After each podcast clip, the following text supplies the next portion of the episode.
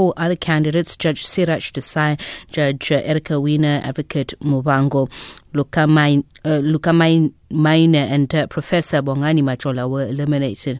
There was consensus among all of the political parties except for the Democratic Alliance that wanted its reservations about Mkhwebane to be recorded. And uh, we're now on the line to Corruption Watch Executive Director David Lewis to get his reaction. A very good evening to you and thank you very much for speaking to us, uh, Mr. Lewis. So, are you happy with the outcome? Yes, I am. I am. I think uh, she did a very good interview. She seemed like a very forthright but calm demeanor, and I think um, I think I am pleased with the outcome. Yes, I am pleased with the outcome. Mm. What about those who had reservations about her level of experience? Yeah, well, you know, to some extent that's that's true, but um, I sort of have the impression of somebody who rises to the occasion.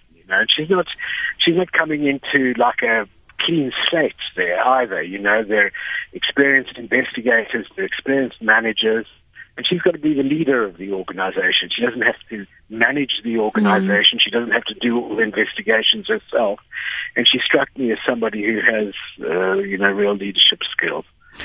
Does the fact that she's also been a senior investigator in the actual office of the public protector um, put her in good yeah. stead? Yeah, no, I'm sure that that it will help uh, considerably. Yeah. Hmm.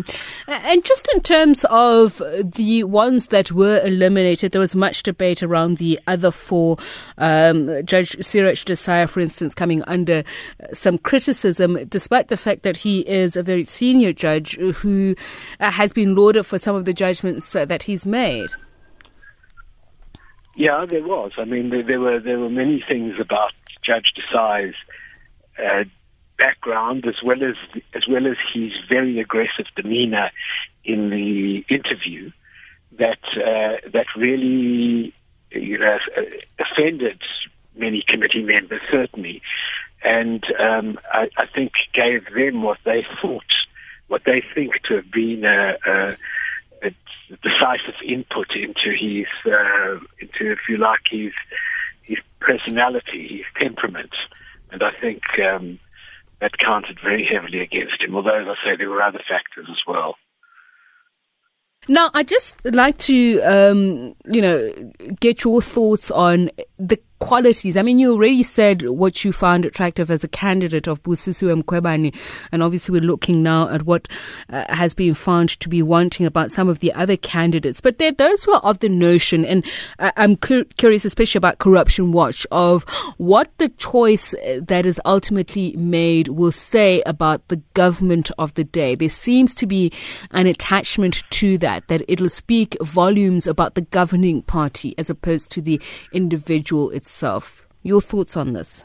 Look, I, I, you know, I don't know the answer to that. All, all I know is that it was a, a process that was run incredibly fairly and transparently by, by the chair of the committee, who is an ANC member. I think, uh, I think uh, the the ruling party favoured uh, um, Judge Desai, but um, but they clearly also thought highly of uh, of Miss Mkhwebane. So I, am you know, I'll take what I, I'll take take what I get, as it were. Mm. For you, what were the important pillars of I know you've spoken about the transparency aspect and obviously the process is not over yet. What will say that we have not only the best candidates but the process that was undertaken was itself admirable?